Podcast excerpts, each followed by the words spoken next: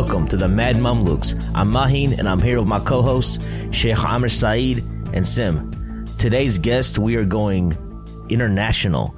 Calling in all the way from Dubai in the United Arab Emirates is Nabeel Azeez, who is a freelance copywriter, blogger, and the founder of Becoming the Alpha Muslim, uh, which is a website helping Muslim men, you know, become an alpha dons in our community and owning life. Nabeel, what's good, bro? Assalamu alaikum. Wa alaikum assalam wa rahmatullahi wa barakatuh. Uh, thanks, guys, for having me on. I really appreciate it. Absolutely, absolutely. So Nabeel, let's get right into it. You you grew up in Sri Lanka, right? Is that correct? And then you moved to the United States to go to college. Yeah, I'm bo- Sri Lanka, born and raised. Uh, born in Colombo, lived uh, in a suburb just outside Colombo.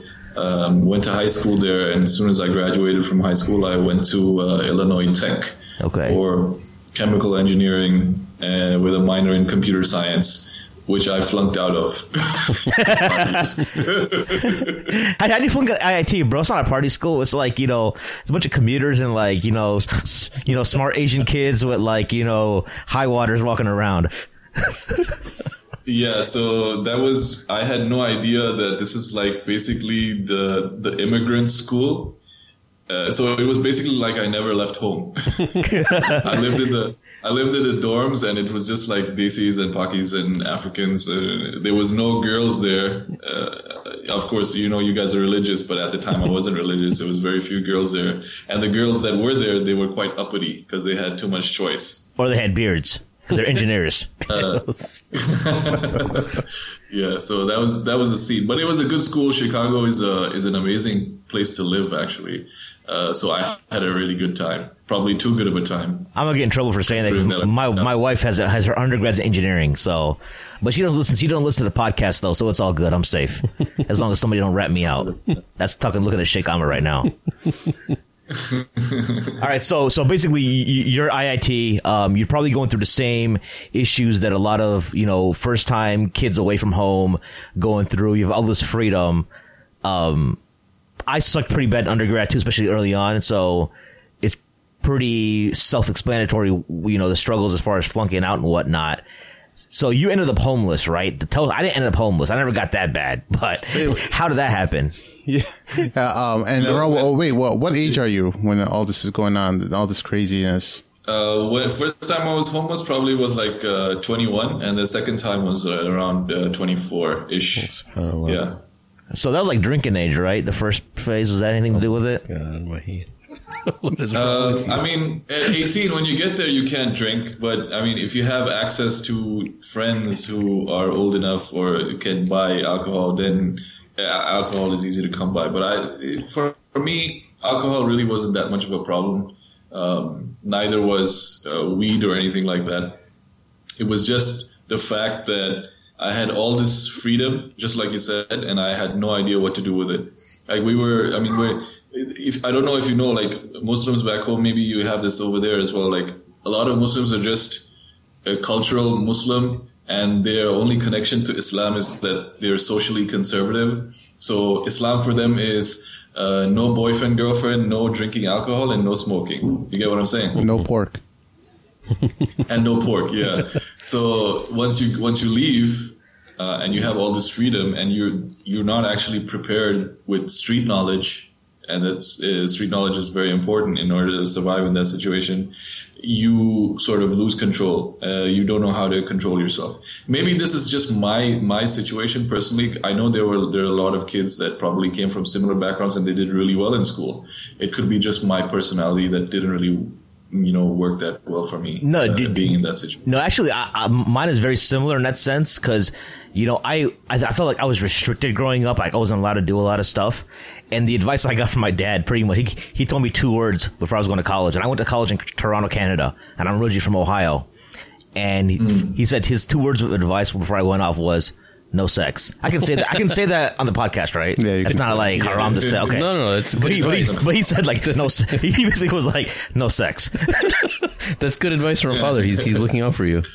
That's like one of two conversations I've had, maybe three conversations I've had with him about the birds and the bees in my life. Ultimately, I I was completely responsible for my own actions. Like I, I would never say otherwise. So it was just me being a total screw up. So I wouldn't, I would, you know, not show up to class or just barely, get, you know, do whatever bare minimum to get by. Most of the time, I would uh, flunk my classes and have to retake them.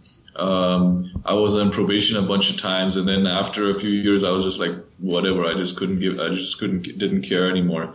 And then I started working on campus, so that took up a bunch of my time. So now I was into like, okay, now I'm getting paychecks, now I'm making money, and I have disposable income. So that was that was taking up my time. And then we got into the poker deal, and that basically ended it. Yeah, yeah. So, tell us a little bit about the the poker and uh, the poker life because uh, I had uh, an addiction to poker, but I never played with money. I had Facebook came out with like a, a poker game that uh, involved free coins, and uh, I was literally addicted to it for I want to say a good six seven months, where I ended up becoming one of the top ten players in uh, Zynga's uh, Facebook poker game, and I ended up selling these. I, I ended up selling these fake chips to people all over the world. So I would sell like a million chips for 10 bucks. It really, I had my rates, but if anyone had money, I would take whatever they had because I know they would blow it and they'd come right back to me uh, for more.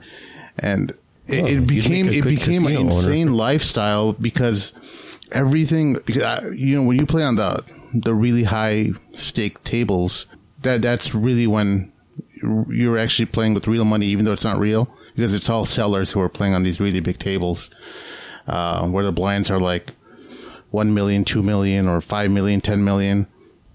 And, uh, I, I, wouldn't be able to go to sleep at night if I lost a bad hand, um, just kicking myself over and over again. I would look at everything in uh, probabilities. Um, everything in life became probabilities, you know? So like, uh, when, when I was in school, it was just when the World Series of Poker was getting popular on ESPN. Yeah. Um, and I remember, I think it was we were watching Chris Moneymaker uh, win the World Series, and he's just like this regular guy, uh, accountant, you know, typical nine to five square, and he shows up at the World Series one day, and then he wins uh, like a million dollars or whatever the amount was, uh, which was fascinating to us. So we started playing uh, poker just for small stakes, you know. Uh, but we were playing no limit, uh, no limit Texas Hold'em for like maybe five or ten dollar buy-ins at a time, and then we would basically go to the, the dorm the dorm cafeteria and stay up all night playing cards. And then at three o'clock in the morning, we would uh, go to White Castle and get those crave cases, like I said earlier. And then uh, we basically became uh, I don't know about the other guys, but for me, I became like a student of the game because I'm sort of like a nerd, and then if something interests me, I'll start studying it. So now I am I became like this, uh, you know, uh, student of Texas Hold'em and other forms of poker, going to the forums and buying the books. I bought my own set of chips. And then when we was old enough, I think after 21, just if you go to 33rd, I mean 31st and 31st and uh, Dan Ryan. There's a a, a depot like a, a, just on the edge of Chinatown where you can get the shuttle. Maybe I shouldn't be telling this to your Muslim audience. you can no, you can get the shuttle that goes to a, a, a boat casino in Indiana, and they have poker over there. But I would suggest that the brothers don't try to find the place. We have a so religious you, audience. Mashallah. They probably already checked out by now. so then you go, uh, you go uh, to the boat casino, and they have tables there, and those are fairly small stakes. They're five and ten. Uh, they have ten and twenty, and they have uh, 20, 40 limit limit Texas Hold'em, which is what I was playing, and that's where um, I tried to basically be a professional poker player I mean, I got pretty good at uh, pretty good at it, but the thing is that it's still gambling at the end of the day. Unless you have uh, a big sort of stack, uh, a, a, big stake to ride out the, the losses, then you're gonna you're gonna end up losing anyway. Uh, so that was a that was a problem. That that's what led to me being homeless the the first time. You you gotta I write out the bad, you got you gotta write out the bad streaks with uh, smaller tables, uh, one dollar, two dollar tables. Right, right, right. But you're you basically you're trying to. It's like a basically it's a job. So you you, you find the guys who are working, the guys who are making money. They they it's they treat it as a nine to five job. It's just another job, and I guess it gets quite boring in the sense that you're doing the same thing over and over again, day in and day out to make a living. So you can make a you can make an hourly wage it's it, obviously it's significant, but you can make an hourly wage just playing poker for a living.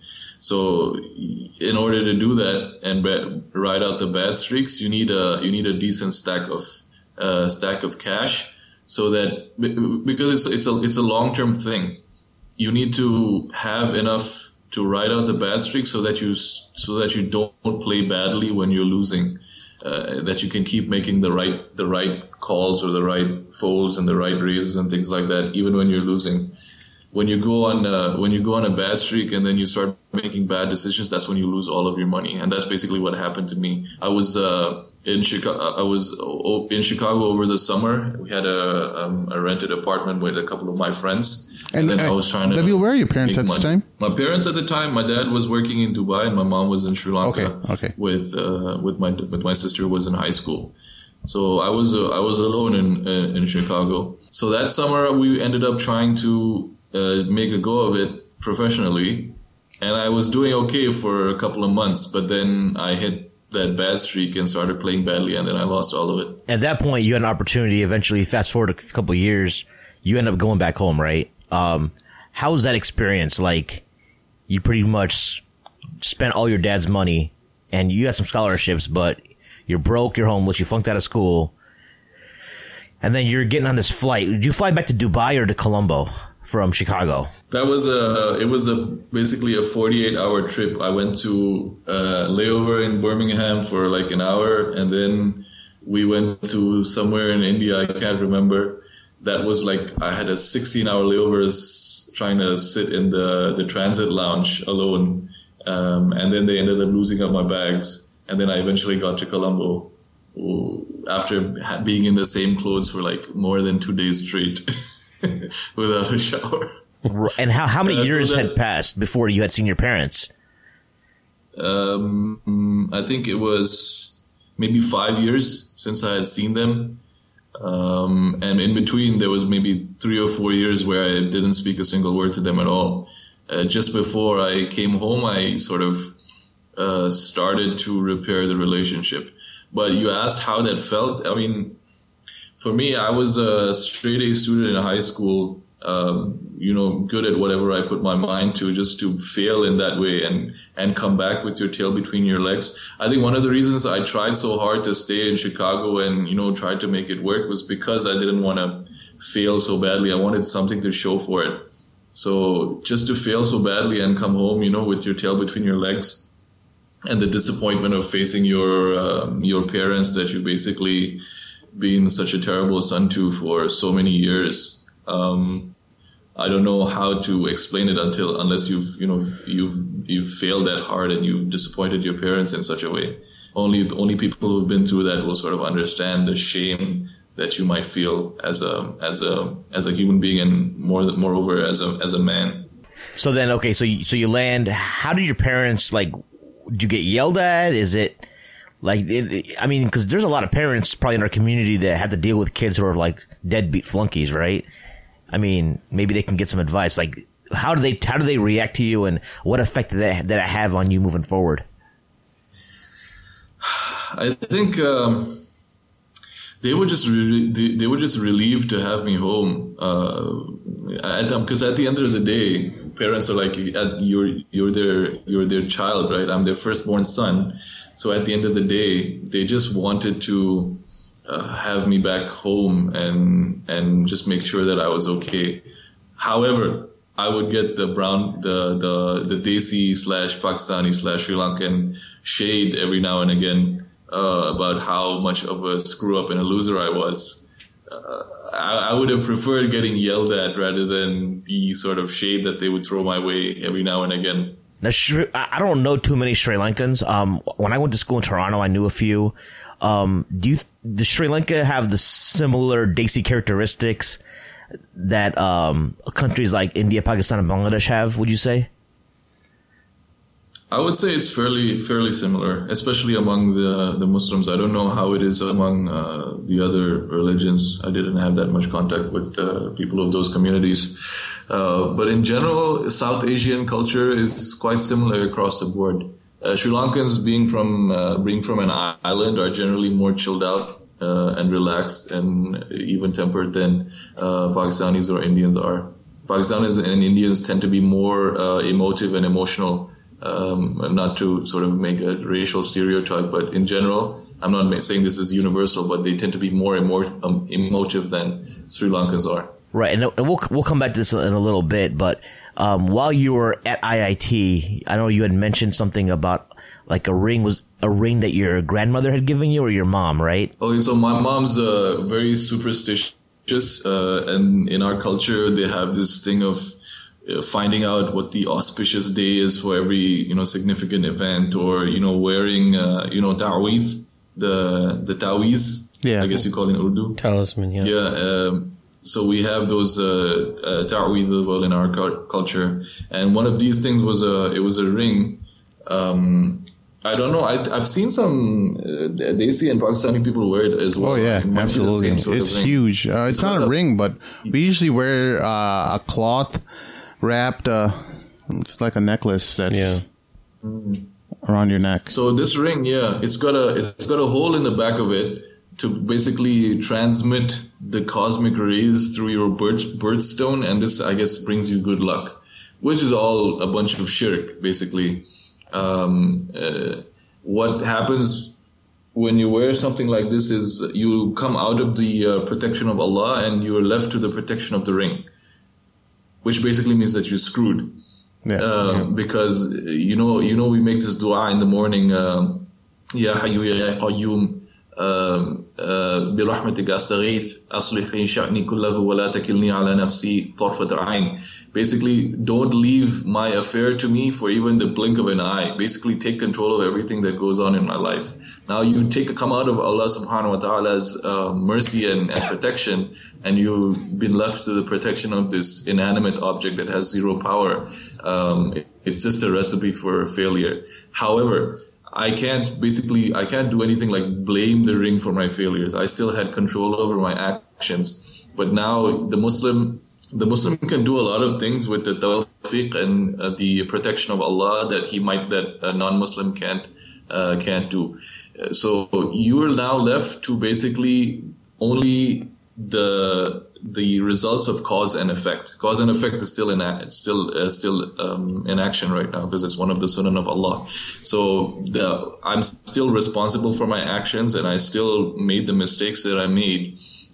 I just didn't have the protection of Allah to sort of guide me uh, in the in, because of this ring. On a quick seg, uh, do Muslim, based upon what you studied for in Islam in the last ten years, do we uh, believe in things like curse? Like, I mean, for example, like I'm sure Sim believes in the curse of the billy goat. If you know what that is, you know, and uh, you, you, you, when you grew up in Chicago, you're probably a, maybe you follow the White Sox because you're on the South Side. But in Chicago, we got this thing where the Cubs haven't won a World Series in like hundred years. Heimer's laughing because he's a White Sox. They they kicked the Billy Goat out of they kicked the goat out of Wrigley Field, and that's why Mm-hmm. The owner of the goat made a curse, and the Cubs haven't won, and they've managed to lose in the most ridiculous ways possible too. It's not even like they just are terrible. They're terrible for the most part. But when they're good, they manage to lose in the most excruciating way. Like you couldn't even write a movie about some of the stuff that happens, right? Would you agree, Sim? As this a Cubs is, fan, this is the year we're gonna, you know, and they'll probably lose. They're probably losing Game Seven after blowing an eight nothing lead. No, we, in we have inning. the best record in the league currently. Cubs fans out there, do not lose hope. So with that being said, uh, Nabeel, based upon like I haven't studied too much about this kind of stuff. Uh, and you had the the Red Sox and their Bambino. Cur- do these are, are, things like this? Do they have some validity to things like where someone could put a curse on somebody, or and then they will like suffer futility for years? Is that legit? Yo, the the the evil eye is real. I don't know about curses of. Uh, into goats, but evil eye is real. Somebody can give you evil eye, and then and then you'll go through a lot of uh, problems because of that evil eye. It's why the uh, it's and it's mentioned in a hadith which I can't recall, so I won't paraphrase it. Um, that's why you're supposed to see something. Yeah, when you when you see something of your brother that you like, you're supposed to make du'a for him and ask Allah to bless him in whatever way you can. Uh, so evil eye is definitely real, and the way you protect yourself from evil eye is to make sure that you do your uh, dhikr in the morning and the evening and after salah. The stronger your dhikr is, the stronger your shielding is from from things like evil eye and magic.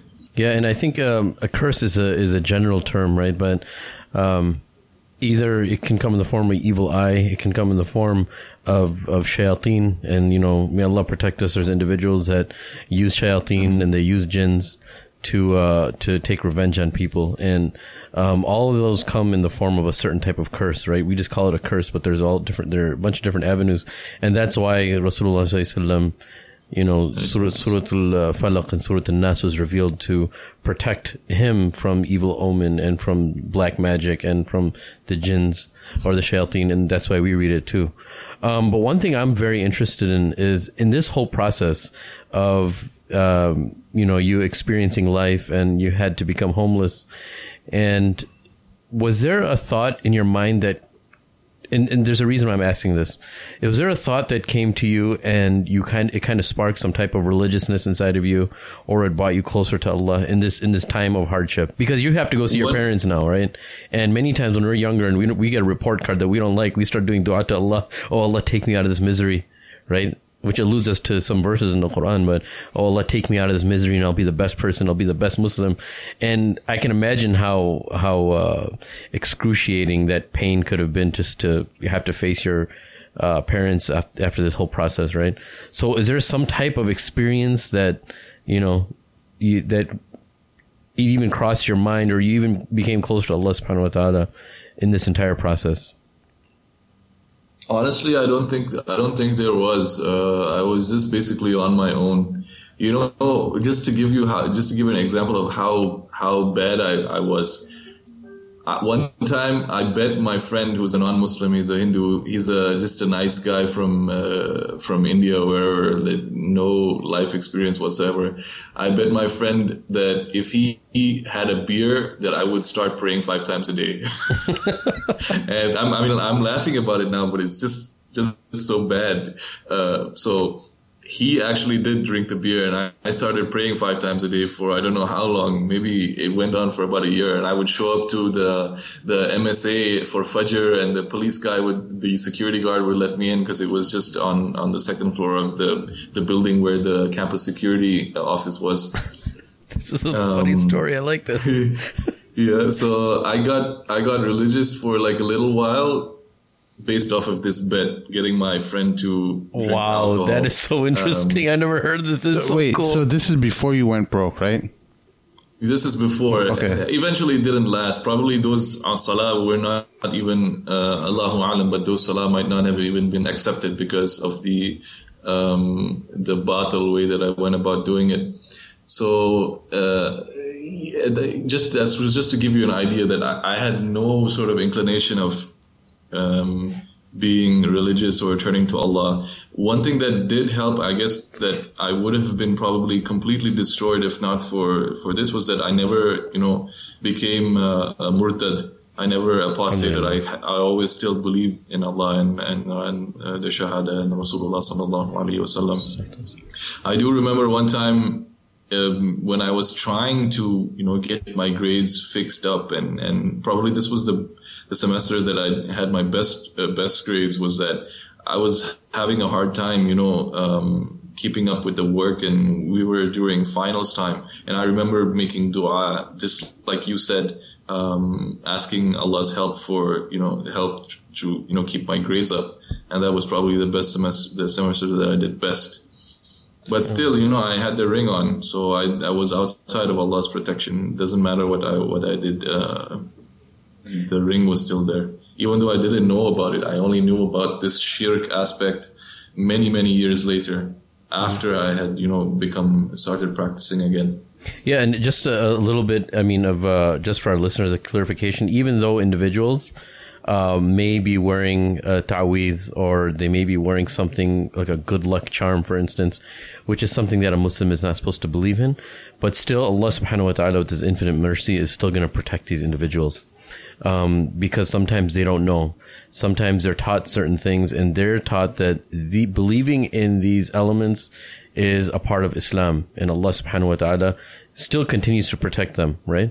So it's so amazing that mm-hmm. the creator himself is making a contract with us. One of the main thing we have to main things in this life we have to do is not associate partners with him, but still he's still he's still gonna uh, um, you know protect us. So um, I don't think that we should uh, go towards that route. I mean, even thinking that just because I wore this, Allah was not protecting me. Alhamdulillah, Allah is always protecting us. He's even protecting those individuals who were the arch enemy of Rasulullah to a certain degree and gave them time to, you know, for Toba and gave them time to reconsider even until their last breath. Right. So I think that, you know, alhamdulillah, man, you know, I think, and, and I'm seeing all of this as a benefit, even this, these, these trials that you went through because it's what it, it has made you today, what you are now. And people who are going through this, same process, you're going to be able to talk to them in a very natural manner and going to be able to, you know, console them and let them know that, you know, everything's going to be fine. And, you know, there's, there's lots of benefit in all of this, you know, and even the low points that we have in our lives, those are going to be gems for us later to, to strengthen us in our relationship with Allah, you know? Uh, Nabeel, what would you say was in your mindset, uh, your main hurdle to what did you feel like you had to overcome most psychologically at least? Forget about religion for a second? I, honestly, I think uh, the structure, the structure. When I came back home, the structure that I had in my life uh, helped a little bit in making sure that I, the thing that I focused on was, you know, getting my education back in order. But in terms of the religion, there was there was nothing. because um, I still thought of myself as Muslim, and for you know a few years after I came back, I was still not practicing. But it was just that one action that I wrote about in my blog, you know, actually sitting down to read uh, the translation of the Quran that snowballed into me actually starting to practice again. There was no sort of psychological barrier. People sort of have this idea in their head that, um, you know, they've lost hope. And uh, I think the Sheikh mentioned, uh, sort of uh, touched on that point a little bit earlier. But people sort of have this psychological block in their head that they've lost hope. But the only cure to low iman is uh, ibadah. There's no, you can't change, uh, you can't change that through um, uh, some sort of psychological trick or you know some sort of pep talk. You need to actually do their ibadah, and that starts off you know small, and then it, it grows and grows and grows. So let me ask you this: What made you pick up that Quran at that time? I was trying to I was trying to save money because uh, uh, so I wanted to entertain myself with something that would keep me in the house and not spending money outside. That's an amazing. Like when I hear so. I, f- I feel like I'm talking to a twin who who like grew up in another part of the world, literally, because you and I were about to. You're probably what 35, 34 years old, maybe. 30, yeah, 36 now. 36. Yeah. I'm 34. Um, and it's very similar, like experiences, like school, like struggling in school. I'll tell you what, I was 19 years old. I'm in my dorm room once. I had, I went to visit Columbus. I was at, I was at home for a few weeks. I got into an altercation with an old friend. I was ticked off at the world, ticked off at them. And I was literally just bored one night and I had the translation of, uh, Maulana sitting on my shelf. And I was like, I might as well like I just popped it open, started reading, never read the translation in my life.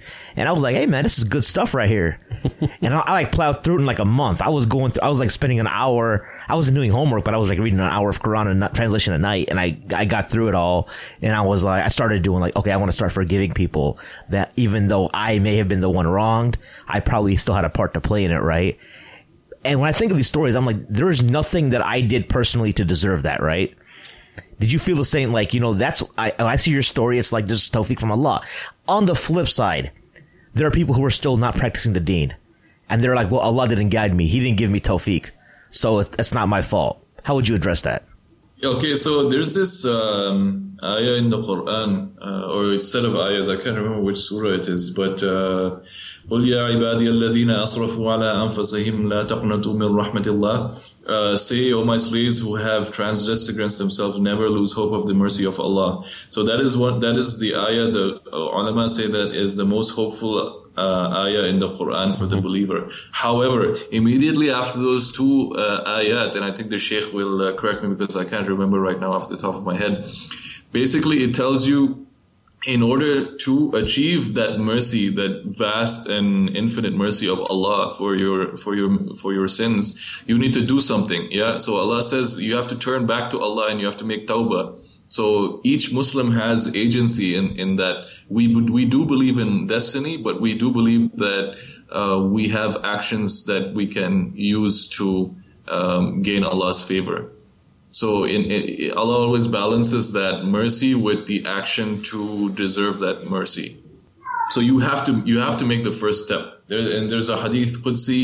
Um, I am as my uh, slave perceives of me. If he turns to turns his face to me, I turn my entire body to him. I'm paraphrasing here. So it's all about you taking that first step to gain Allah's uh, pleasure, and then eventually Allah makes it easier and easier for you as your sins get wiped out or as your heart becomes cleaned, as your uh, nafs becomes more inclined or trained to doing uh, ibadat and good deeds and staying away from sins, Allah makes it easier and easier for you to gain His uh, His pleasure. And uh, it's it's tawfiq from Allah, but at the same time, it's your actions, your agency as a Muslim that uh, gains your gains you Allah's favor.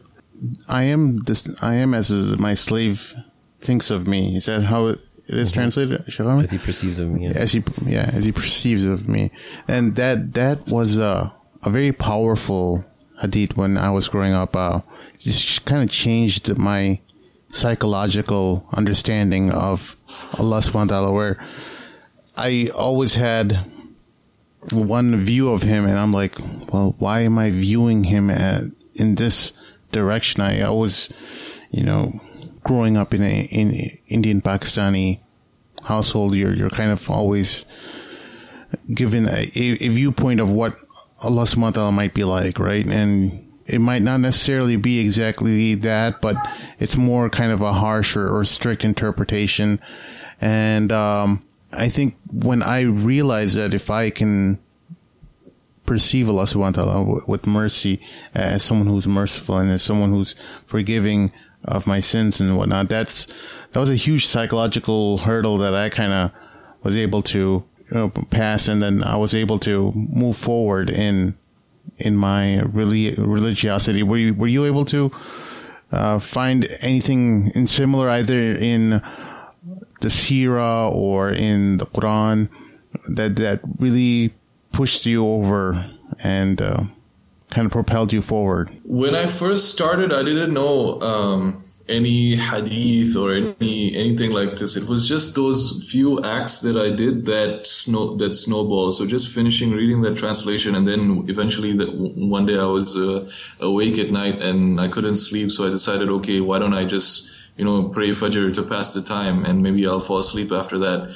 It, it wasn't even like it wasn't even all it was almost almost unconscious. I wasn't thinking about um, you know turning back to allah in you know uh, in obedience and submitting to him and things like that.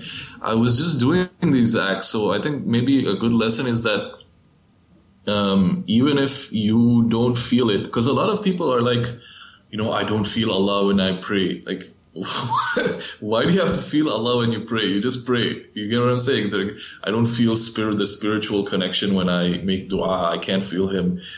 This just seems so stupid to me. Whenever people would say that, what, what are you talking about? Feel, feel a spiritual connection? Is like, is he like there, like, uh, um, you know, just chilling with you when you're when you're when you're praying and when you're making dua? It doesn't make it didn't make sense to me. So it's just a matter of continuing those acts of worship. I remember one uh, um, a narration of I think Sufyan al-Thawri, where he talked about how he how he struggled in in Qiyamul Layl for like 13 years until he felt the sweeten of sweetness of it. So it's just putting in the work. That's what I think. It's just putting in the work, no matter how you feel about it. Uh, you you know they have this concept in personal development where you basically fake it till you make it, where your actions uh, rather than your internal state changes your psychology. Yeah, and I think uh, you touched upon something that's really important. Um, I think what what ends up happening to uh, some individuals is they start praying and start reading the Quran, and they're waiting for this feeling. They're waiting for this enlightenment that they may have seen somewhere, possibly in a movie, or somebody may have you know verbally illustrated to them in a very nice way, and they're waiting for something to happen, and that takes it away from that your Creator wants you to do something you know, regardless if you get a feeling or you don't get a feeling, that doesn't matter. Precedence is that your creator wants you to do something, right? And you, mm-hmm. maybe you'll never get a feeling in your entire life. That's fine because the, the main reason is not getting a feeling. But when Rasulullah talks about halawat al iman, the sweetness of iman, he's talking about not literally feeling something internally, but getting a certain type of tranquility because you're satisfied with your creator and your creator is satisfied with you, right? And uh, I think that's a very important point. Um, you know, and I, I talk to some individuals and they wish that they get something. They hear, they see, read some books where there were, you know, some of the salihin from the past, they'd be praying and there's a huge light that was emitted from the room.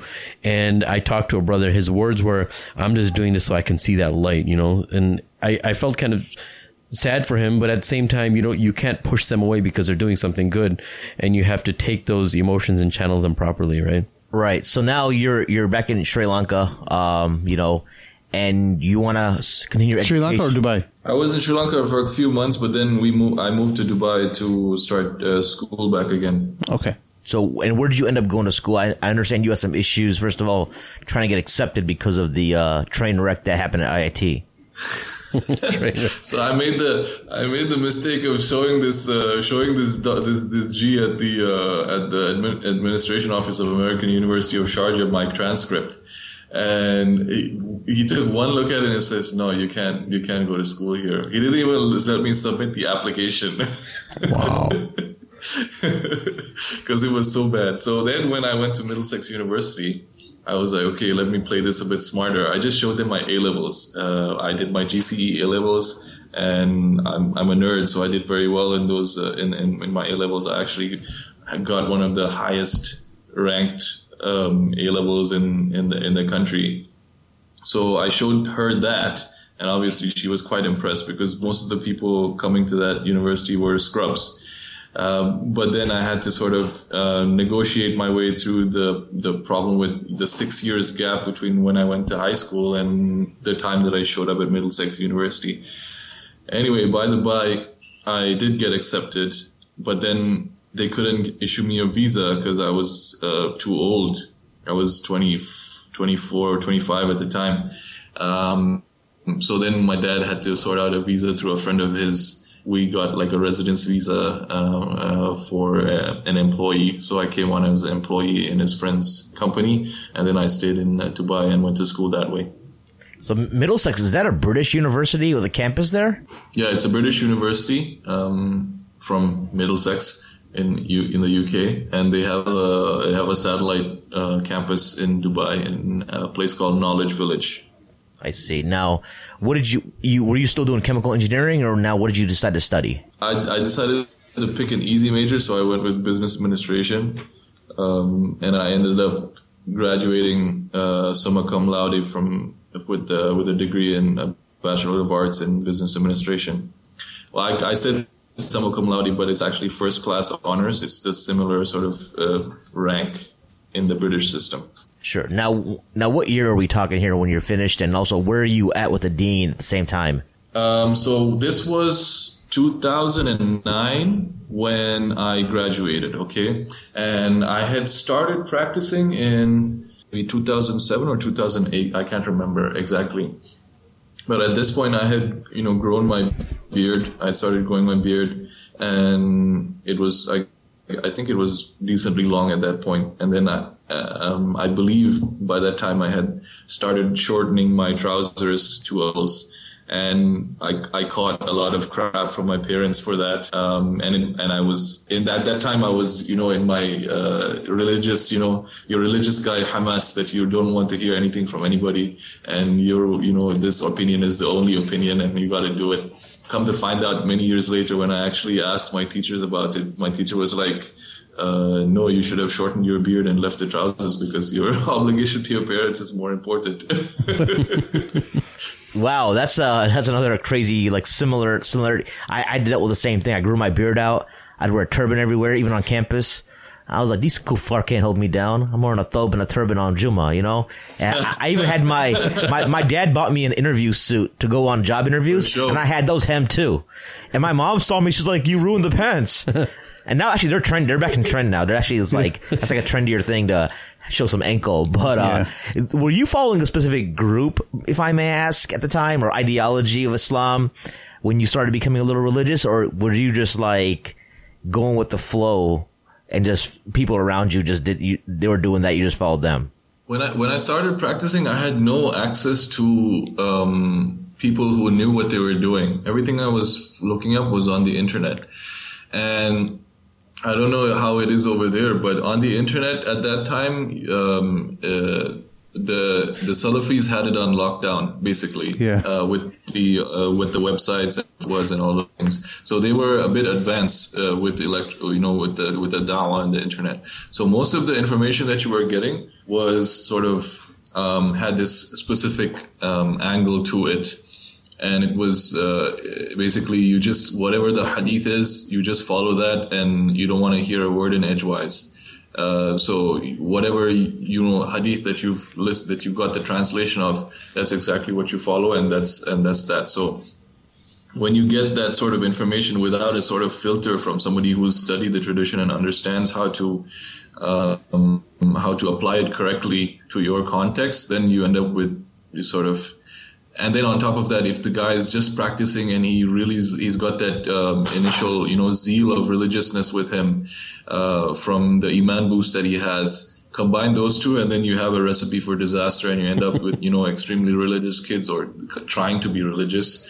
They're not religious uh, in the strictest sense because they're having a lot of problems with the people around them. Uh, that uh, you know bleeds over to their family, bleeds over to their friends, and all of those things yeah, you those websites, man, were pretty high tech, right? I remember them websites. I, I don't know if they're still around. I don't go to them anymore, but they have a high tech website, and then you go, try to go through a musalla, and it'll be like a garage. I'm serious. I'm not even kidding. Uh, there was one website, very famous website, run out of Canada, and it wasn't a garage. Instead, I showed up there, but it was like an average, you know. But like you would think by the way they ran their website and everything that it was going to be like super high class when you got there, and it wasn't. I see you guys are similar in that realm too. no, I, I, used to. What I used to do was I used to like print out. I said these binders, right? I still have them back home at my parents' house, where I would have dividers with colored dividers. It'd be like Aqidah, Menhaj, refutations, oh, yeah. fiqh and I'd print out these articles, these PDFs. And so I'd have a whole bind. My refutation binder was like a full binder, like a full three inch binder. You know, I had like they divided into different groups. You know, Neo Jahmites and Kutubiyya. Neo Jahmites. Just the Awad, just the Fani. Oh man, no. Uh, uh what's so funny is that now you'll hear Salafi Salafi scholars who, who will say, you know, it's amazing how people try to interpret hadith themselves and they do it without any scholarly advice. And I look, think to myself, I'm like, you it was your camp who started this from the beginning, and now you're getting mad at us for doing it.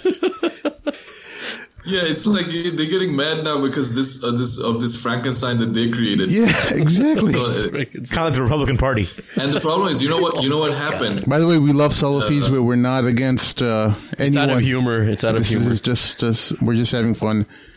We, we represent I every. Used to, I used to, uh, I used to consider myself a Salafi, but I don't anymore. So, so basically, what happened is they didn't have. Um, so they had the internet on lockdown, and the people on the internet is all laymen. Okay, so now they don't have any intellectual challenge to um, sort of correct any mistake, mistaken interpretations that they have. However, there was an intellectual counter that sort of built up steam from the uh, traditional um, of actually study study the tradition and the people who follow that sort of path and now they're on they're on the defensive so their their opinions have you know uh, moderated to a to a degree so before you know tasbih was uh, was uh, bid'ah and kufr, but now it's like tasbih is like a difference of opinion. We only think it's uh, it's it's uh, it's the wrong opinion. That's it. So they've moderated their opinions based on the intellectual challenge that came up to came up to them. So how long were you in this phase for? Usually it lasts about two years before you like burn out or like leave the deen, or you upgrade. Leave the deen. Whoa. go ahead. that's, just true, actually. No, no, go ahead. No, go ahead. so yeah, what I, what I was saying is that there's a book that our brother named Imam Luqman Ahmad wrote called the, and I think he comes from a Salafi background. He may still be consider himself Salafi, but he's like he talks about the modern day Salafi cult, especially about like the communities in like inner city North America or in Birmingham. Did I say that right? Birmingham. or like Toronto, etc. Yeah, yeah, yeah. And talks about how Really? the average lifespan of a Salafi is about this, this, and this, and then you will either become the ex after that phase. You will either like a few of them will stay hardcore, but then a few will you'll become a moderate reformed Salafi. You'll leave the deen. There's various scenarios that happen. So I mean, it, it's true. I think there's a science behind it that someone should probably do their PhD on. I think that's uh, that's true for a lot of people who are part of movements and whatnot. That once that that fire goes away, either you just become kind of inactive and irrelevant in the community, and you're just kind of you know trying to make some money, building your career, or then or you become reformed and you try to get a more you have a more balanced perspective. I think uh, a few of us in this in this room have that kind of. Uh, we fall into that category, right, Mahin? Yeah, I would say. I, th- I think Sheikh I don't know about yours, but you, you went overseas pretty early in life, so that probably you probably got that out of your system early. Like people who actually study the deen, the earlier you actually study, like formally, I think, is when you really with a teacher, then you get out of your system. It irons out creases really well. if you uh yeah. like learn because I remember I- I'll kid you not I was I was with some and we'll after this point we'll kind of move on because we, we don't we want to you know cover a lot more material. I would be in a masjid with these brothers and they'd be like they would say something like you know those brothers over there they memorize Quran and stuff but you know their aqidah ain't right. So and we memorize Surah Al-Lata I can't recite Fatiha properly but that's not that big of a deal you know what I mean? Or like the Hizbiyun all they talk about is akhlaq in their khutbahs man. That's how you know it's a Hizbi khutbah because they talk about akhlaq you know? So and these are re- I'm, I'm not making this stuff up by the way. This is like legitimate stuff. Like i could go back there now and i bet they're still talking about like yeah you know sayyid qutb said this etc rahimahullah ta'ala. You know they wouldn't they wouldn't say that rahimahullah but they would like they're still talking about the same stuff and still can't read fatiha properly. But uh so moving along so you- you've you- you've progressed through this phase and now you are you've graduated and you're in a working world. At some point you start a family right? Like take talk talk about the next phase of your life So uh, I started working uh, around uh, February of 2010 or the beginning of 2010, and then by um, October, I think after Ramadan, I was uh, I was married. Um, my wife is a, um, a German convert, and we have uh, three daughters now.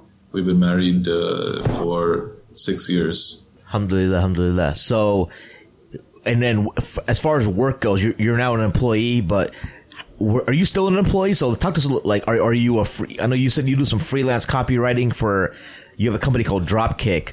Like, what's that all about? Like, how do you, are you, like, are you playing both fields where you're an employee and also having a business on the side? Yeah, so I'm, I have a nine to five. I'm a corporate policy analyst at a multinational shipping company.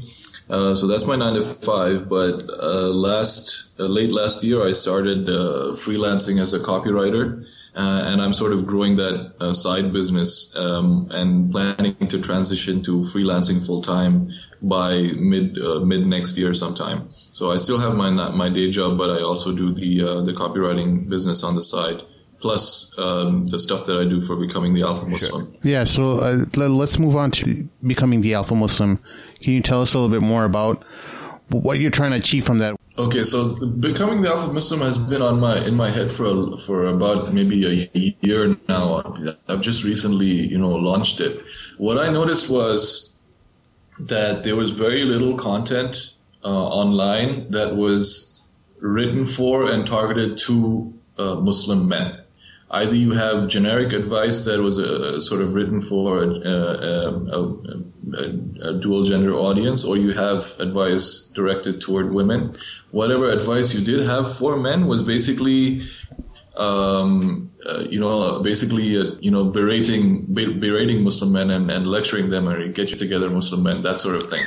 Um, so that that was the sort of content that I saw, and what I did see was a lot of the editors of these websites are f- feminist Muslim women, and um, the majority of the writers of these websites are, you know, Muslim women who are either feminist or feminist inclined or brainwashed with feminist concepts. And you have uh, websites that were, you know, dedicated to Muslim women. So from all sides, the online discourse is dominated by women and women's issues with very little content for men. Now, I didn't just uh, start this website because I thought of that. I actually did research. I spoke to, I, I did a survey on SurveyMonkey and sort of, sort of get a, got a lay of the land to see if there was other people that thought that way. And uh, it did seem like there was this sort of feeling that there wasn't enough relevant content for men. Because, you know, guys we talk a different way when we talk about you know issues and, and solving problems. Do, do you feel like that? We we talk talk a certain different way. Oh, absolutely. I, I think um, we we the, the whole concept of, of male masculinity is is something much more harder to talk about being a Muslim man because we're the the stereotypical Male demonic man who beats his wife and yes. who who does um, yes. um, you know crazy, impu- yeah, crazy yeah. impulsive acts. But people don't realize that you know we have you know things that define us as and and we're kind of feeling like we're being pressured into being someone who we're really not. Right now, the, yeah. so this is why I started uh, becoming the Alpha Muslim, and it basically the main concept is don't be ashamed of who you are, the man that you are. Allah Subhanahu wa Taala created you as this man and he gave you certain rights and responsibilities and you, you, you should own those rights and responsibilities and not be ashamed of it, regardless of what society is telling you to do or what other Muslim women are telling you to do. Um, you have that um, sort of status that Allah subhanahu wa ta'ala gave you. You just have to own it and use it correctly. Um, you mentioned something very interesting. You said that, uh, you know, kind of like men have to reclaim, uh, you know, uh, and they have to kind of reclaim what's happening in the world and, and be men again to a certain degree. But many uh, feminists can argue and say that, well, this is a predominantly male run world anyway, so you're just trying to establish more authority by having a website about alpha male and you're making men, you know, be even more over or having a false sense of masculinity to control women right? Yeah, and they're probably know, relegated. You tell, you tell, me, you guys live in a, you guys live in America. Can you criticize feminism in America as a Muslim man? Can you say anything to? Uh, can you even say anything to uh, Muslim women about how they should behave and how they should act without having a, a basically a storm rain down on you and basically almost get lynched on the internet? I mean, you shouldn't have to. I mean, women are very oppressed anyway, and it's. I think it's all our fault. You know, it's all men's fault anyway. You know, poor women they have to go through so much because of us. I mean, and they're relegated to a closet with like to pray in with like raita stains. well, no. See, the, whatever happens, women have evolved a certain instinct on how to survive and get what they want. Okay, they've always been able to handle their business in the, any situation that they're in, and and you, you know how um, women have this uh, sort of a sixth sense of when a guy is being creepy. Yeah. They've they've sort of through uh, you know thousands of years of being around men and dealing with men, they've evolved that sense of um, you know that sixth or you could call it a spidey sense to protect themselves from uh, from harm. Yes. So they've and so they have all of these um, socialized behaviors and and instincts uh, that help them, you know, uh, uh, you know, survive in whatever environment that they're in. Mm-hmm. And rather than trying to change that, they should be embracing it, which is basically what feminism is trying to do is uh, trying to negate the natural femininity of a woman and make her be more like a man. Yeah, no, that's a very awesome uh, way of looking at it too. You're right. It's it's taking their nature that's meant to protect them and make them smarter um, and making it feel like it's nothing, and they're not going to be anything until they're kind of like men, right? No, and, and Nabeel, we we hear about this all the time at uh, university campuses and whatnot. There'll be some woman who will be, you know, on a loudspeaker basically and telling all the sisters how they're being oppressed uh, behind a, a, curtain or behind, uh, a, you know, that part, that part of the problem. So, yeah. When reality, in reality, the girls are actually feeling comfortable behind a parda. In many cases, I'm not saying in every case that's a, that's the case, but in many cases, uh, at least anecdotally, that we found out from our own experiences, we found that a lot of sisters actually feel very comfortable behind there.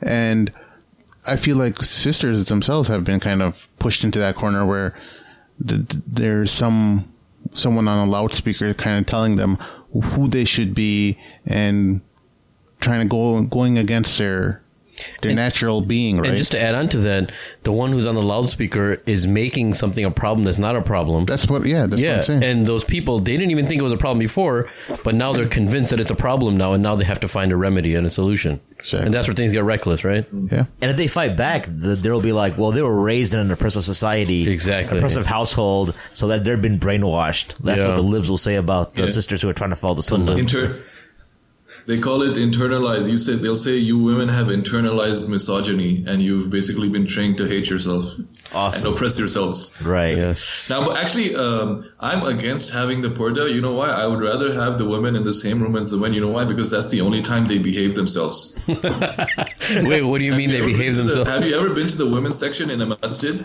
when it's closed off from the men and the men can't hear or see them? They make a big it's mess. A war zone. It's a war zone.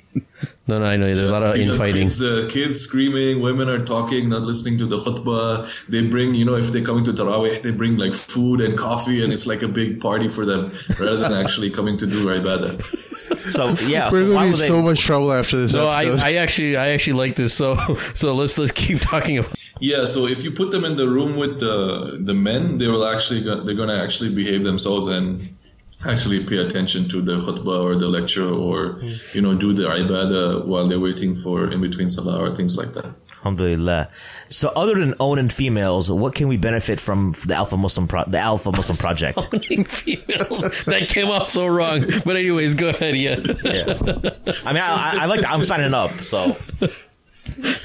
Honestly I, I i um, the reason i created the becoming the alpha muslim was to you know because there's a lot of uh, uh, websites online that are talking about you know Islamic things or fatwas or you know giving you ayat and hadith and things like that for everything. I don't want to be that kind of website because that'll just be every other website. What I want is to actually give men um, personal development um, uh, content. So I don't know if you guys are into like Tim Ferriss and Ramit, Ramit Sethi or oh yeah yeah Tim Ferriss was one of our uh, inspirations for starting this podcast. Yeah. Yeah, so all of this content, this content is amazing, but there is a slight, there is a niche there where I can come in and give you similar uh, content um, from an Islamic, from a Muslim perspective. Now, I'm not trying to be uh, basically, you know, ten tips on productivity from the Quran and the story of ex prophet. I'm not going to do that because that's basically I'm using it's like basically it's sort of cliche. I don't know if uh, that's the way it just feels to me. I'm using the you know the content of the the experts on this field. It's, I'm not going to make it Islamic personal development or Islamic productivity or I'm not going to Islamicize it. It's just going to be productivity. And the hadith that uh, uh, a Muslim is most uh, uh entitled to Uh, a saying, a statement of wisdom. Wherever he finds it, it's like, I'm sorry, wisdom is the lost property of the believer. Wherever he finds it, he is most entitled to it. So whatever good that, you know, these sort of people say, we're to, we're to use it. And if it's compatible with Islam, we'll go with it. And if it's not compatible with Islam, that's what becoming the Alpha Muslims for to sort of sift through what's good and what's not. So what you're to get is basically personal development with a Muslim twist, re- relevant to a Muslim context, relevant to a millennium Muslim men specifically. And I wouldn't be, I won't be writing with women in mind. No, that's and that, I think what you what you're talking about the pro, this this project and this initiative is indirectly Islamic, meaning you're not saying you're not saying this is the Islamic uh, uh, personality or the way to to become a Islamic person, but even before Islam, um, we have to be human beings because if somebody becomes a pure human being, then Islam unfolds himself and becomes the fitrah. They see it as the fitrah, the uh, natural intuition of the human being. But if somebody um, is doesn't understand what being a human being is naturally, e- even some of the concepts of Islam are somewhat alien to them, right? So if somebody can be a human being first, right? And I think that's what your initiative is, is just be a human being. If you're a man now, this is how, you know, through experience on how to be a, a male, a man, right? And in that process, obviously, the, uh, the the Islamic concepts and the understanding of Islam start unfolding to an individual, and it becomes easier to understand and easier to implement. Right? Perfect. So you have to be. So now let's put it into becoming the alpha Muslim terms. You have to be a man before you can be a gentleman. Does that make sense? Very nice. Yes. So that's basically the entire thing about. That's the entire shtick of the the website. MashaAllah. Nabeel, what I love about your website and, and this this message that you're trying to bring to to young Muslims um, and, and, Muslim ma- males in particular is that it's a it's a frame of thought that you can be opinionated, be, being a confident Muslim man uh, who has opinions, who who's able to throw out new ideas, even though they might be wrong, but you should be able to have that discourse with the community without being becoming the black sheep. For example, we've had um, scholars in the past, like for example, Sheikh Ahmed ibn Hanbal. He was uh, someone who went against the grain of society, but he challenged uh, ideas and principles to the point where he went to prison for it. We don't have that anymore. What we what happens in our community is we get ostracized and we get uh, labeled as you know the the the, the nut house or uh, what what what are your feelings on that? Very interesting point, man. So I I've noticed this uh, a lot uh, when I'm on uh, Reddit. So Reddit has a Islam subforum. Yeah. And it's mostly millennial, uh, millennial Muslims, uh, Western in general, and most of them are very young. Most of them learn their Islam from YouTube and they have generally quite liberal opinions on what Islam is and isn't. And if you, as a as someone who's more, I guess, uh, mainstream or orthodox, and you try to present those opinions, uh, you're going to get uh, railroaded and dogpiled, and they're going to down downvote you into oblivion because they have not un- they have not sort of internalized this way of discussing things openly and having an open discourse. One of the reasons, and, and that's one of the reasons why I'm sort of, um, because I'm a, I'm very conservative. Um, I'm trying to follow, you know, the Islam that I find in the four madhabs and stick to that as close as I can. But I'm think I'm thinking now that maybe I should um, engage with more of these heterodox voices like Muslim feminists and things like that because if we try to silence each other, none of us is gonna none of none of us is gonna speak. So if I try to uh, if I try to silence a Muslim feminist and a Muslim feminist tries to silence me, nobody's gonna have any discussion whatsoever. And that's basically what's happening. I think in the Muslim community, we've grown a very thin skin. And we're unable to discuss these things openly in a constructive way, even if we disagree and that's what I'm noticing now online because I, this this website has just been out for like three months and I already have so many haters. It's not even funny. Nabeel, like for example on Reddit, what'll happen is if if someone doesn't like what you have to say, they'll vote in like a block. They won't even care what you actually said, but as long as my favorite uh, redditor, who I seem to agree with most of the time, if he doesn't like you, I won't like you. I won't even give two seconds of of uh, of thought to whatever you're saying. And and actually, I looked at some of the, the threads that you had participated in, I'm like, what did Nabeel say? There's nothing really here that that warrants the, the kind of hate that you got on on a couple of those threads. Um, so it, it was it just confirmed what my own uh, feelings that instead of trying to debate ideas, we try to get our, our followers and and our uh, posse kind of against you, and, and rather than yes. have any any type of intellectual debate on anything. Yes. Okay, I'll give you a perfect perfect example of this. This is a this is a good good point that you brought up. So I'm on Twitter, okay, and there's this uh, Muslim reaver. Do you remember that hashtag uh, Muslim converts listen? Yeah, yeah, uh, yeah. So I tweeted some provocative things there, uh, basically because what happens is Muslim converts tend to uh, look down on the culture of the Muslims back home, and it's not it's not just Muslim converts; it's most of the Muslims that live in the West.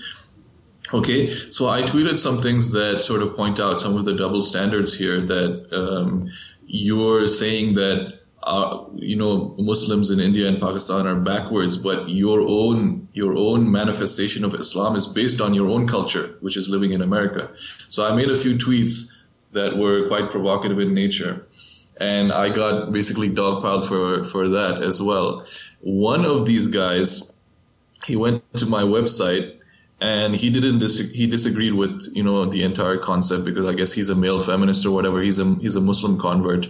Um, so he screenshotted um, the the the head the headline from my landing page. Uh, never again be ashamed of your Muslim masculinity, even if society around you is trying to castrate you. And then he posted that screenshot with basically an insulting comment about my website. Now, he's a Muslim. He could have, if he had a problem with my views and he disagreed, he could have added, he could have spoken to me directly, but he chose this passive aggressive way of doing it. We're basically taking the screenshot and insulting me to his followers. Exactly. So I saw that, okay, and I I called him out on it and I, I went really hard. Okay. I would never step to a Muslim on purpose, but if you want to attack me, then I'm gonna, I'm gonna, I'm gonna hit back hard. Um, even, even though that's not strictly Islamic anyway, but online, uh, you, basically, you'll get like humiliated if you don't dis- defend yourself. So I went really, really hard. I was like, is, do, do, they teach you this uh, passive aggressive passive aggressiveness in jur- journalism school? I told him to grow a pair because he's this guy's a journalist. He's like a, he like he's like a journalist for Vice. Hmm. And he's uh, he's acting this way, yeah. And this and you expect these people to be, you know, have journalistic ethics and things like that.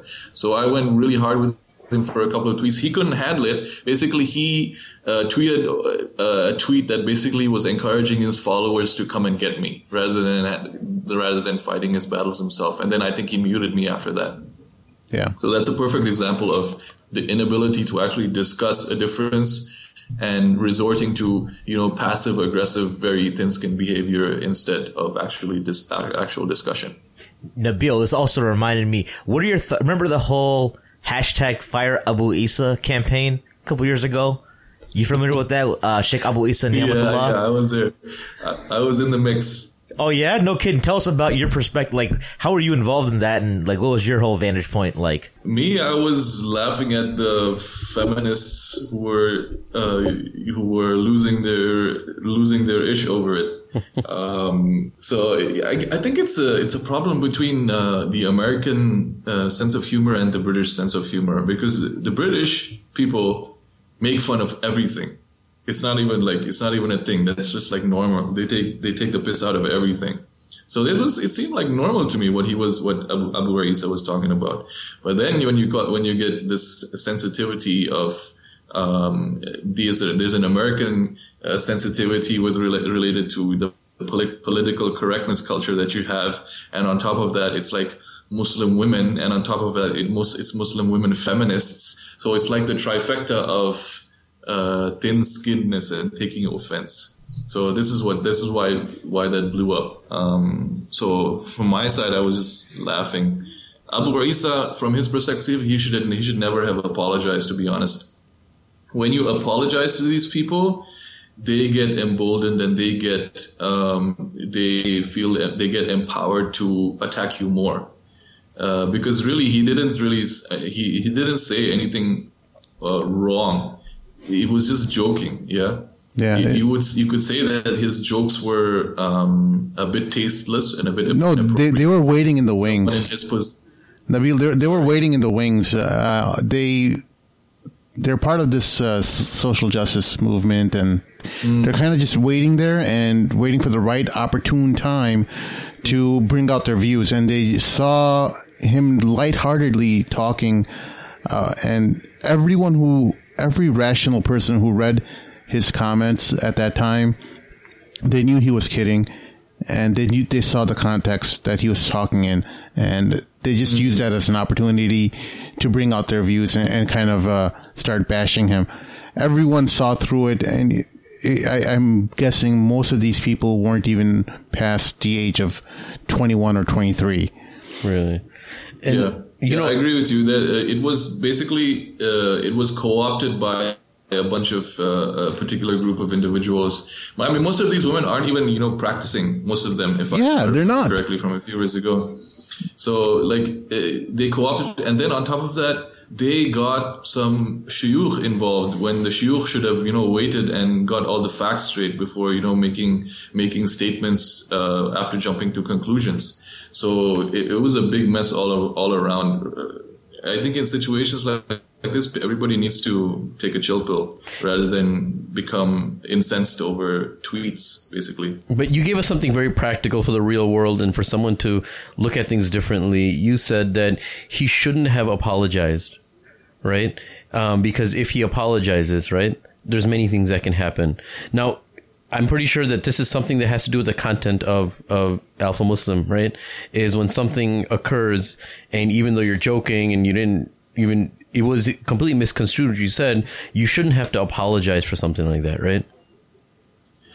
Yeah. So, I mean, this is practical. People, this is this is gonna this yeah. yeah. this this helps people on many different realms understanding this these concept. People, they, yeah, these people were gonna they're gonna they hate Abu Isa anyways. Okay, what does what what does it help for him to basically uh, kowtow to them or or uh, show weakness to them when whatever he does they're not gonna they're gonna hate him anyway.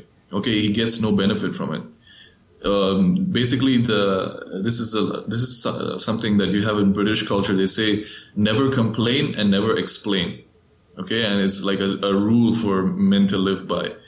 Uh, so whenever situations like this happen don't apologize because they're gonna they they're, they don't have any husna dhan for you anyway. They're always gonna look at what you say with with su'al dhan. They don't give you the benefit of the doubt. For people like this, there's no there's no explaining what you said to them.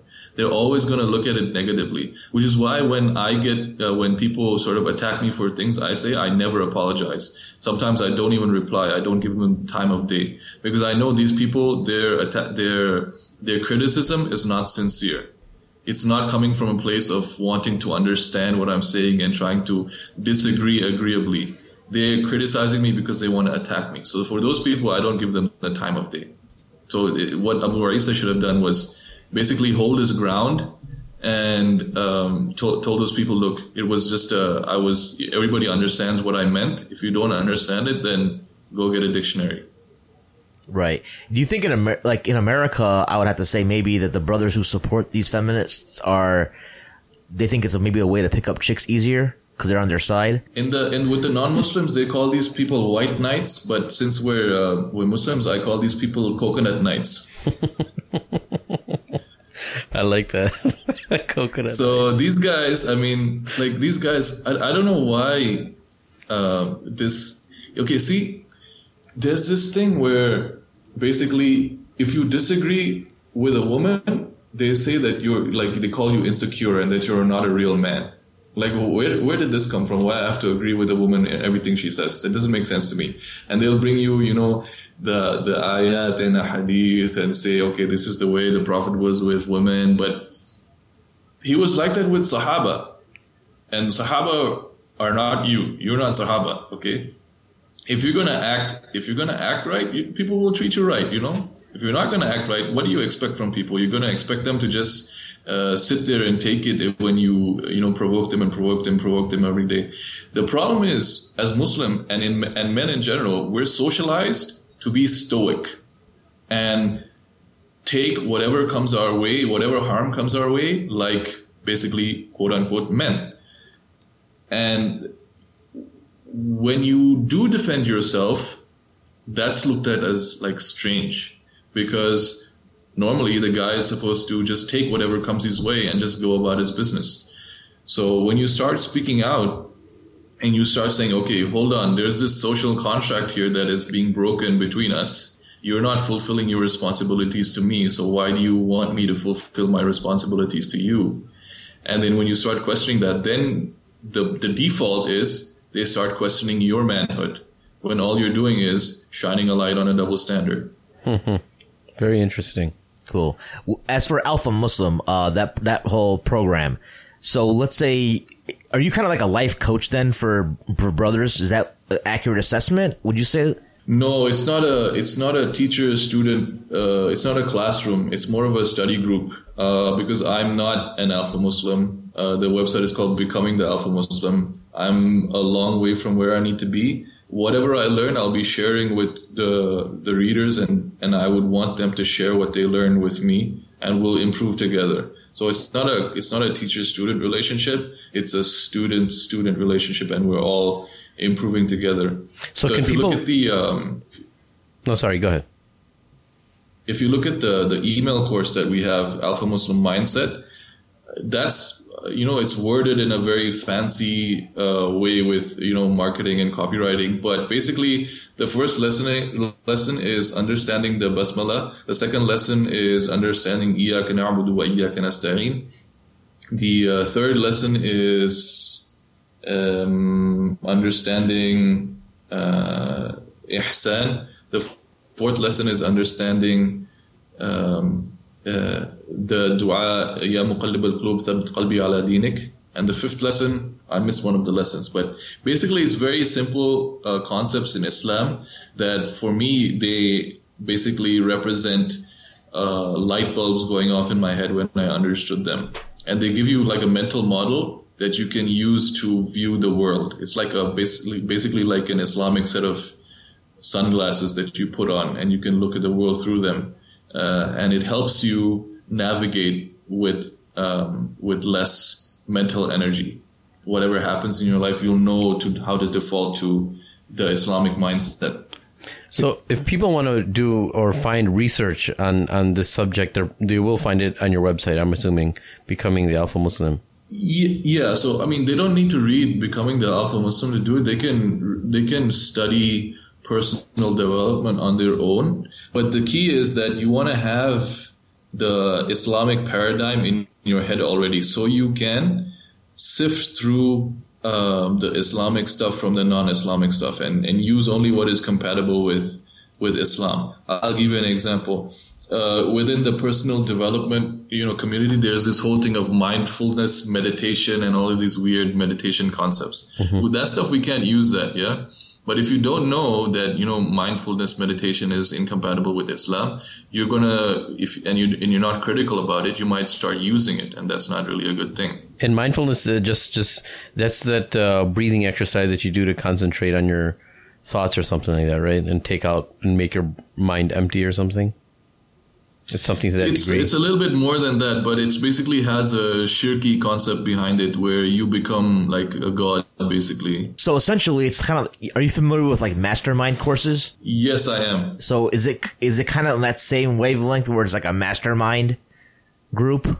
Would you say? Wait, can, can you elaborate on that? Because I think a lot of our listeners don't know what what you're talking about. well, mastermind. Yeah, what is a mastermind? Uh, it's just basically a group where you like I, I for example I did a, a mastermind group a few years ago with a, a friend we we studied the book called the 21 irrefutable laws of leadership by John C Maxwell and he you had one moderator or coordinator and then we would cover one chapter every week and then discuss amongst ourselves like what we got out of it and like try to understand how we could pra- practically implement uh, some of those uh, various concepts That's pretty cool, actually. yeah, so there's a, uh, you know, so th- it's a pretty uh, interactive way of learning, and some of these, some of the like the top mastermind groups, for example, I think Tony Robbins might have one. These are like fifteen, twenty thousand dollars to get into, and there's this huge like, and there's application and stuff. So some of the ones in, at least the ones in the United States, with some of these uh, productivity or self help gurus they, they have. So are Yeah, I think that's pretty close to uh, pretty close to what we're what we're going to be doing.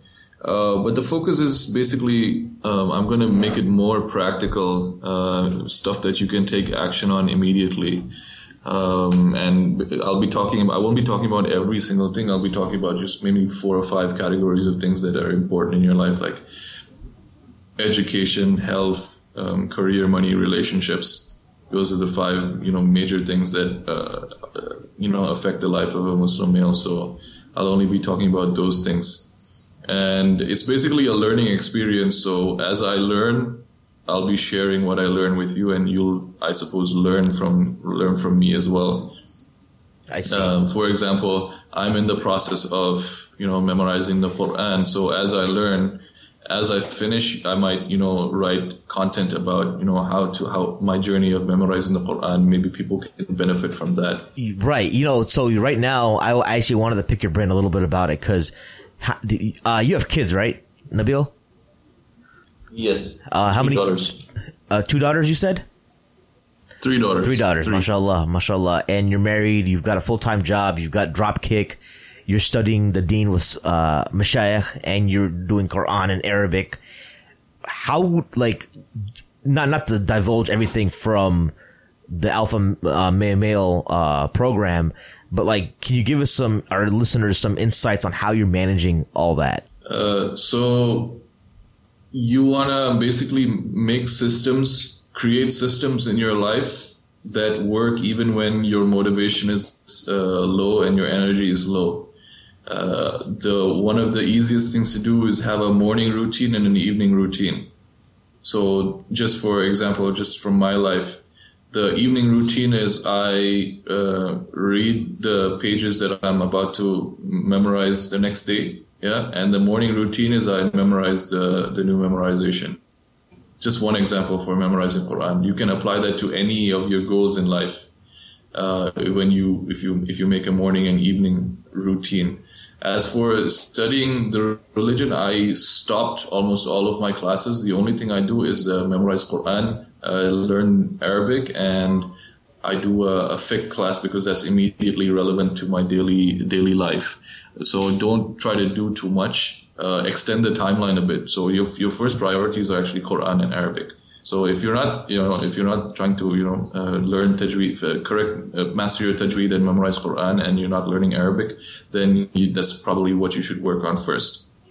After you've actually um, learned the uh, basic essentials that you need to learn uh, in terms of aqidah and in terms of your daily practice uh, of fiqh. Cool. Now you're in Dubai. Are you studying privately with people or is it online? I we got your your referral through Sheikh Hamza Makbul. Like, or do you have a relationship with him, for example, that you're able to like pursue these studies? I, I do my stuff mostly online. I've I've done live classes with my te- with some of my teachers before. For example, I did a uh, um, a course of over a year with uh, um, a local student of knowledge. His name is Muhammad Tim Humble um, and he was teaching uh, Aqidah and things like that. Most of the Aqidah books I learned uh, locally with some of the teachers.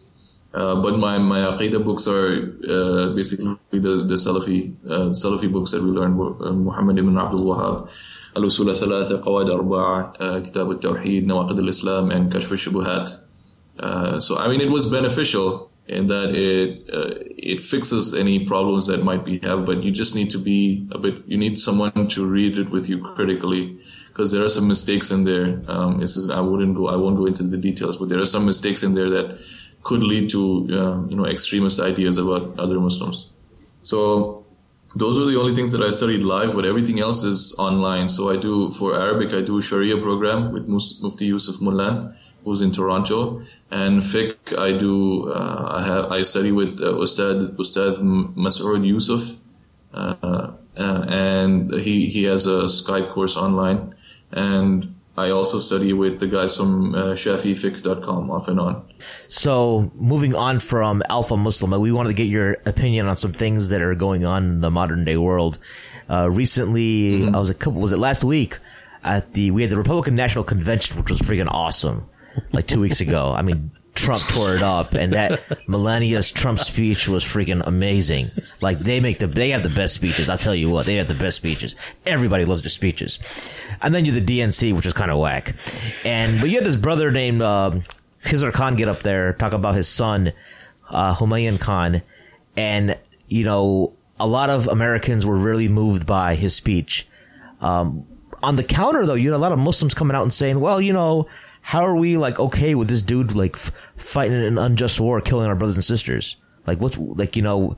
But there's two sides to it. What's- Yeah, the, the- there's Muslims who want uh, want to use or capitalize this incident for their advantage, and then there's also Muslims who are like, wait a second, fighting against other Muslims or fight, fighting in an army, uh, a non-Muslim army is, is not permissible in Islam, and, and I think. Uh, uh, Dr. Shadi Al Masri had a really good Facebook post on this, uh, where he really hit the hit the nail on the head that this is not permissible in Islam, and people u- using this argument and or capitalizing off of uh, this whole uh, the so-called sacrifice of Captain Humayun is kind of hypo- hypocritical, right?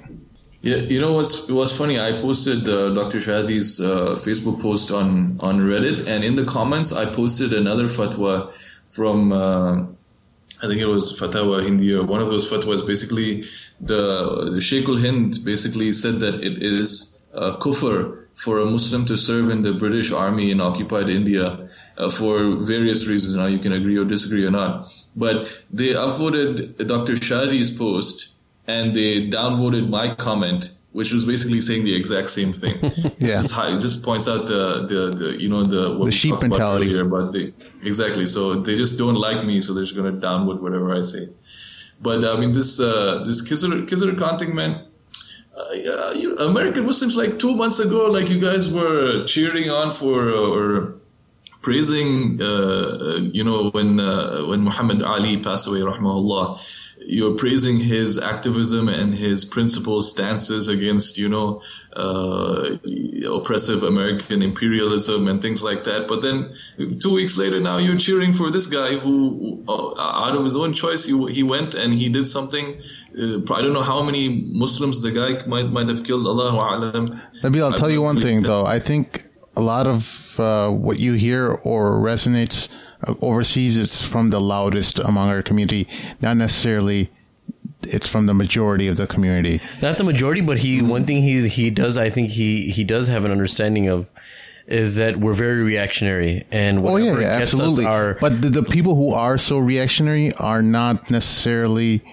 I want to say the majority, The, yeah. majority, because I think the majority of the the country or Muslims who are here, and like, there's no. This is just anecdotal Yeah. evidence. It's not uh, uh, any real fixed data, but just from our own experiences, I don't know of any Muslim who would agree to join the American military um, because they know that that the religion does not allow for that.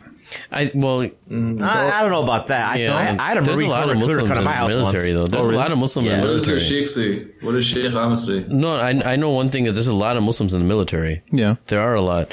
And uh, I know as an incentive, like when I was growing up, I don't know if you remember in high school, the you know guys from the army military would come, and Yeah. one of my incentives, all my college and get paid for. So I was actually kind of considering Yeah, it once. yeah, I thought about it too when I Yeah. was young, and then my dad like smacked me across the Yeah. head when the recruiter actually called. He's like, "What the hell?" So, so I think that in in in a time of immaturity or people they see something, um, this is probably in the '90s or you know, uh, they were kind of like, hey, this is a pretty good deal, you know.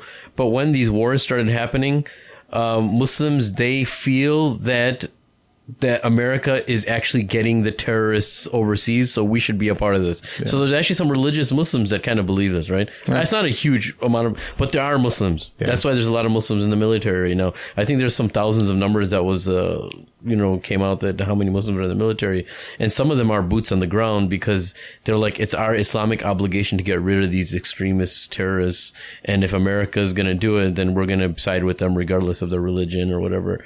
So th- I think that's that's there too. Nabeel, remember that that same week that you had posted on on Reddit, Dr. Shadi's um, his opinion on the whole fighting for for the military. There was also another picture that was trending on on uh, Twitter or or Reddit. I'm not sure, but it was with Indian soldiers who were executed by the British for refusing to fight against the Ottomans.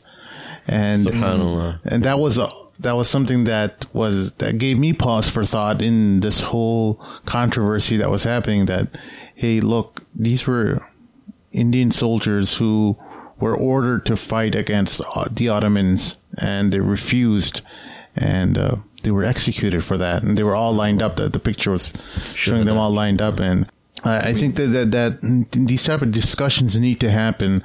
Uh, whereas I feel the other side is just quick to railroad us and, and, say that, oh, you know, these guys, they don't represent us. And no, I, I feel like everyone is part of a discussion and it's not necessarily that one point is representing all of Muslims. And I think Muslims are kind of getting caught up in this whole idea that we're supposed to be so monolithic and uh, a big, a big giant block who's going to speak all together and united and not have any varying uh, differences of opinion. I think we need to have these discussions and and not without without start labeling each other as you know these people are part of this group and you know you know one thing is okay Tayyib you you went and joined the military. You didn't know any better, the American military. But now, when they start to go fight Muslims, you have that option to be a conscientious objector. Why did it? Why can't you use it? Yeah, yeah. If it's, if it's conflicting with your faith, like why can't why can't they use it? Even if they, they say, even if they say that you know, it's our, it's my responsibility to go and stop these terrorists. What, do they know the facts on the ground in reality? Like, we could we criticize Western Muslims for going to to to Syria to fight against uh, uh, uh, fight in the in the war over there because they don't know the facts on the ground and they don't know the rea- reality of the situation. What if these American Muslims are being uh, fed a line of BS in order to get them to go over there and fight and kill Muslims? Of course.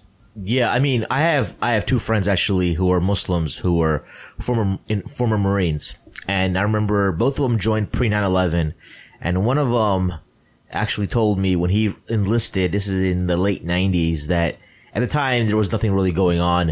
Uh, was like, and he, he had a concern, and he said, he told me that the older recruiter told me that, you know, if there's any issue with a Muslim country that we have to go into, you can like not participate in that.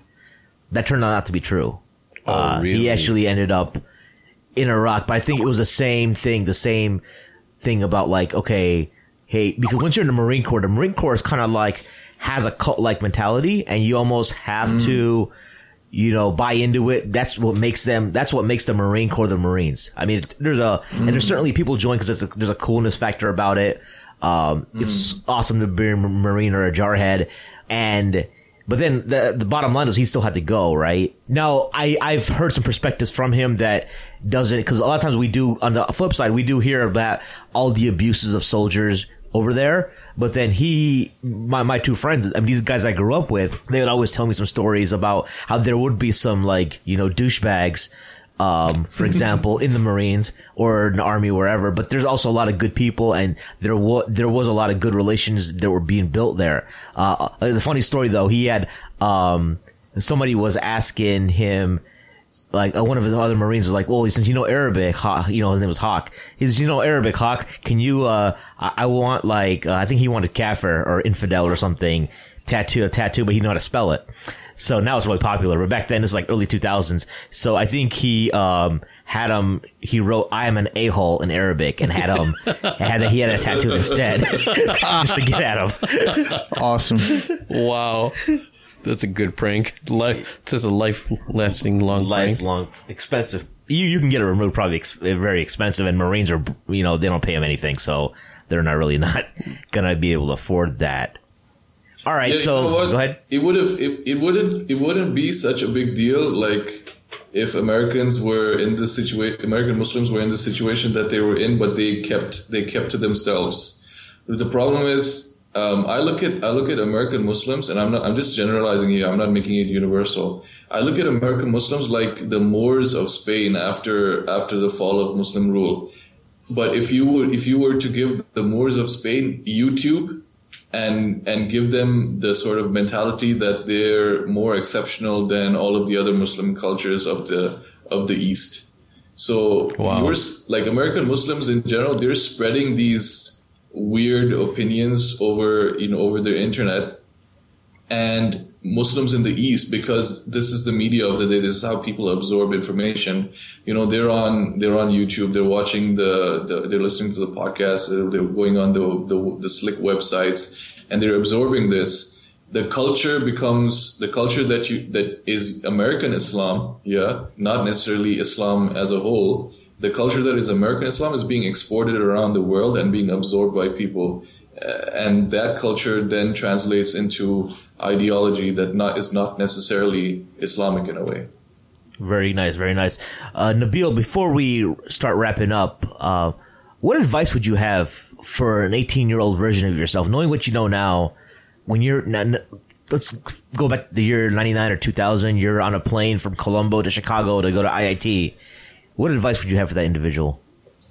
I would say just uh, stick very close to the, the Muslim community around you uh, because they're gonna they should inshallah if they're good people if they're good Muslims they'll help you uh, stay uh, on the straight and narrow. Try not to be alone in this day and age. Has have a have a bunch of good brothers around you because that's probably your your best your best bet of coming out of uh, a Western college unscathed. And uh, I guess you know focus on your uh, you know read as much as much Quran as you can. Uh, mostly because that relationship that you have with Allah is probably what might might save you.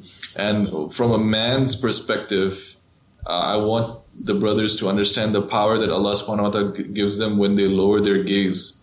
Uh, when you lower their gaze, when you lower your gaze, basically you become in control of your entire environment around you, and that gives you power. You be, you be you're able to dominate your environment around you, and you'll notice that when you start lowering your gaze, uh, you might start getting more and more. You might get more attention from the ladies because they're wondering like, what's up with this guy? Why isn't he paying us attention? So it gives you power. It gives you control over your environment, and it's basically it helps you you know get through uh, what is generally going to be a difficult situation all around if you're at college, uh, the way situ- the, the way society is today. There you have it, man. Many benefits. That's a great tip. I might have to try that to get number two. you know, for real, I mean? for real. Just you know, uh, there, you know, Nouman Ali Khan. He has a he has a clip on YouTube where he's talking about he was in this elevator and this lady walks in and he doesn't look at her. He's got his gaze lowered, and then she walks up to him and is like, "What are you?" You didn't look at me even once. I was like, and he's like, I don't have to look at you. I'm married. I don't, I don't need to look at you. And then she's like, but you know, what, what are you? Why, why didn't you look at me? I was like, I don't need to look at you. I'm married. And then she's like, what? No, I mean, like, what religion are you?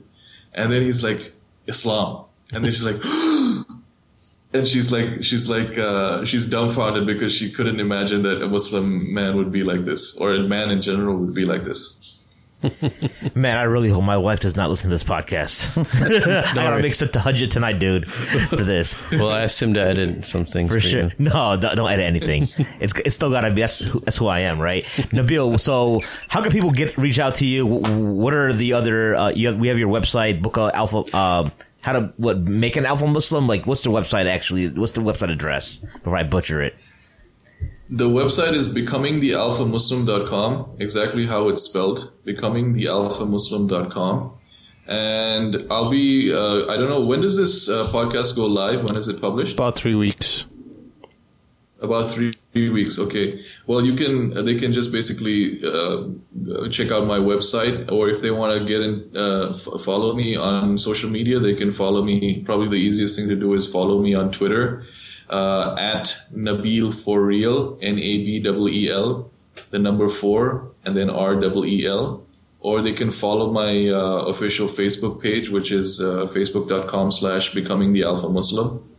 Uh, and they'll be able to get announcements when I release uh, my material. I've got an article dropping today.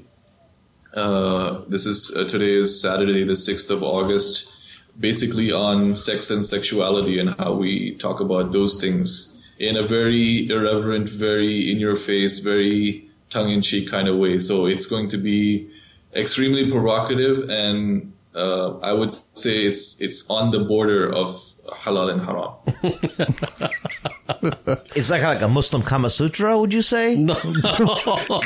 My, Yeah, if if if uh, if porn if porn was halal, this would be this would be it. Is there a video version? No. No, that doesn't do it. no, I think what you mean is, uh, brother Nabeel. I think what you mean is there's no sugarcoating to what you're going to say about sexuality and sex because um, you have to be straightforward many times. Because if you're not straightforward, then there's a lot of confusion, right? So I would, I'm assuming that what you mean by that is you're just going to be very straightforward, and you're not going to let any language barriers or any type of barriers hold you back from getting a message across about your content, right? Yes, basically. Yeah. And that's Plus, what the way the the shuyukh and the du'at talk Yeah. about uh, you know sexual issues is so boring. yeah. Like, how can you make something as interesting as sex sound so boring? This Yeah. is why I wrote this article because it's just like I've had enough now. Okay. right, and that's why we have too many prudes in the community too. I think, to be honest. Wow, Nabeel Azeez, I think you're the I think uh, you're the best thing that happened to Maheen. He's unleashing so many uh, feelings from his heart right now, and he feels so empowered. I mean, he's, if you see him right now, he's sitting with each of his hands on, on you know on the side of the recliner, and he just feels like a real man now, and he's walking with his chest puffed out. So you you've made him into something else Yes. already. Yes. Stand stand tall, Ch- head up and chest out, man. Don't be don't be afraid of all of these feminists and people trying to castrate you and turn you into like this simpering, supplicating beta male. Go, the vehicle going back to uh, just any feminists who are out there who I consider what true feminism is is um, these Muslim sisters who are actually helping um, sisters who have been uh, from um, damaged or abused households. And I know we have uh, the Hamdard Center in Chicago that does uh, a lot of outreach to these type of women, uh, and they they do all this type of really good humanitarian work. And we're not really talking about those feminists. Uh, just to make sure, make it clear out there, we're talking about these people who are using their platform to attack people and trying to torpedo anyone's effort at like uh, Abu Isa. See, this is, this is why this is why I launched becoming the Alpha Muslim because after what we said, you felt the need to sort of qualify your language and qu- couch your language. Yeah, I actually I take a fairly hard line uh, on this feminism issue.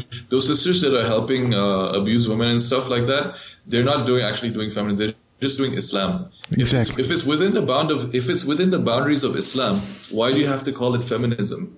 Okay, feminism as a word it means one specific thing and most and the basis of that specific thing is anti-islamic. Uh, it's based on you know secular liberalist ideology and it's like a it's basically a religion on its own. So if if you're doing something that's completely within the bounds of islam and that's obligatory in islam then why do you have to call it feminism or islamic feminism or muslim feminism? It doesn't make any sense. The word is actually redundant. It serves no purpose whatsoever Absolutely. All right, Nabeel, Jazakallah khair for coming on. Uh, I feel like I gotta make a special trip to Dubai just to come see you since you said you ain't coming to Chicago anytime soon. Uh, Sabri Nihari isn't worth it, huh?